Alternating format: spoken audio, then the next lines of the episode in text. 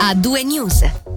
Peter Gabriel Sledgehammer per concludere questo appuntamento odierno di A2 News, eh, programma condotto e prodotto dalla redazione di Radio Ticino, ma non prima di aver dato un ultimo sguardo all'attualità regionale, cominciando subito con le notizie.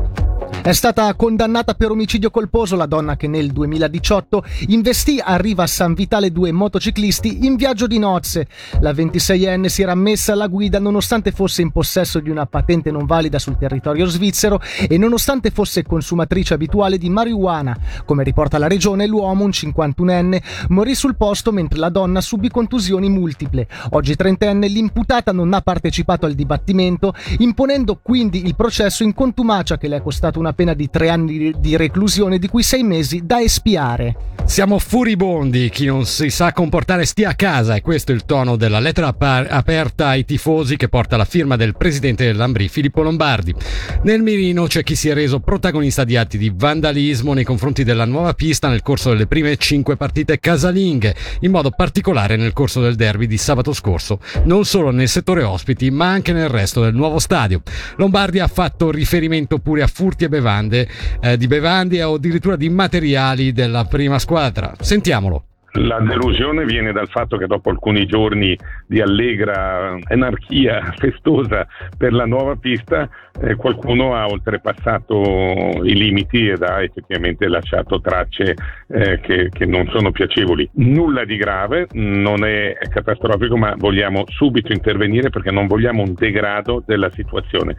Nella vecchia Valasce ci potevano fare delle cose, questo nuovo gioiello vorremmo che resti così. La festa è molto più importante della momentanea momentanea incazzatura per qualche elemento di maleducazione, però bisogna intervenire subito a correggerli proprio perché si possa continuare a far festa. A noi preme che la gente venga con piacere come è venuta nelle prime partite e vorremmo che trovi una pista sempre bella e accogliente senza appunto né danneggiamenti né sporcizia. Quindi al lavoro tutti quanti, lo spirito è quello giusto e, e sono sicuro che supereremo anche questo problema grazie anche alle nuove norme che abbiamo introdotto nel regolamento dello stadio.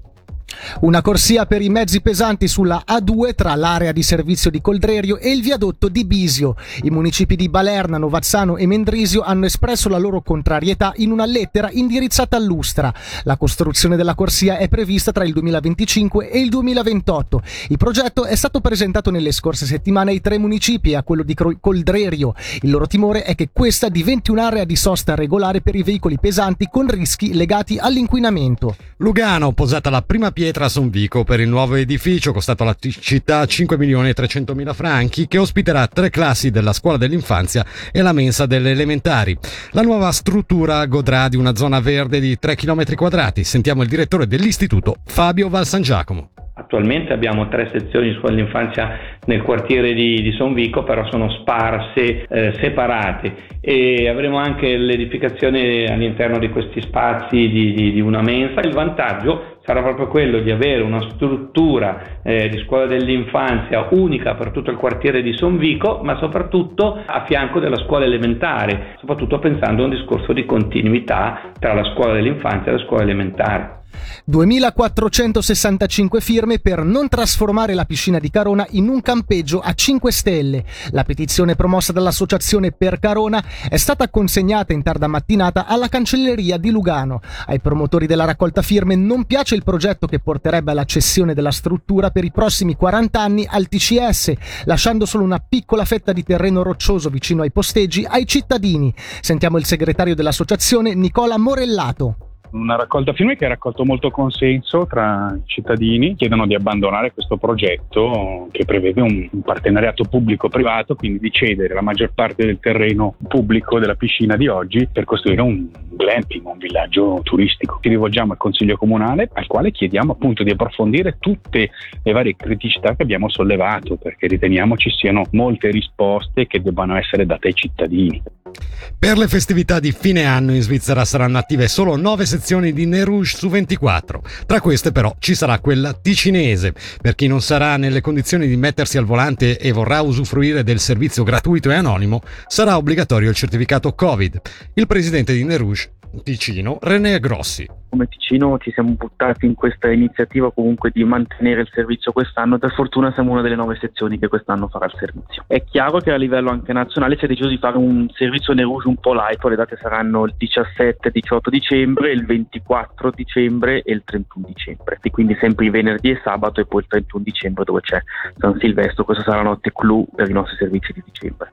Eliminare la zanzara tigre è praticamente impossibile, ma contenerla no. Rispetto a diversi comuni italiani della fascia di confine, infatti, il Ticino registra un numero di zanzare ben quattro volte inferiore, a dimostrazione che gli interventi dei comuni e gli accorgimenti presi da noi cittadini hanno un impatto tangibile sulla lotta a questo fastidioso insetto. È quanto emerge da uno studio realizzato dalla SUPSI che, tramite l'Istituto di Microbiologia, monitora costantemente la presenza della zanzara nel nostro cantone. Sentiamo la protagonista e realizzatrice della ricerca, la dottoressa Eleonora Flacio tutte le attività che stiamo facendo hanno un'efficacia, cioè sia il contributo dei cittadini che il nostro eh, ha un effetto sulla quantità di zanzara tigre presente sul territorio. Ormai la zanzara tigre non la possiamo più eliminare, sarà una zanzara sempre presente sul territorio, l'importante è tenerla in quantità tali che non dia fastidio o dia fastidio il meno possibile. Con queste densità il rischio di trasmissione di malattie non è mai nullo, non è mai zero perché è impossibile che sia zero, ma è sicuramente molto molto molto basso. Qualsiasi punto d'acqua, particolarmente se è piccolo e non esposto molto al sole, produce zanzara tigre in Ticino se rimane con acqua per più di una settimana, non ci sono eccezioni. E per oggi da Due News è tutto, ci ritroviamo domani dalle 17 alle 19 su Radio Ticino, dalla redazione da Fabrizio Colli e da Michele Sedili. L'augurio di una buona serata a tutti. A Due News. Grande musica, grandi successi.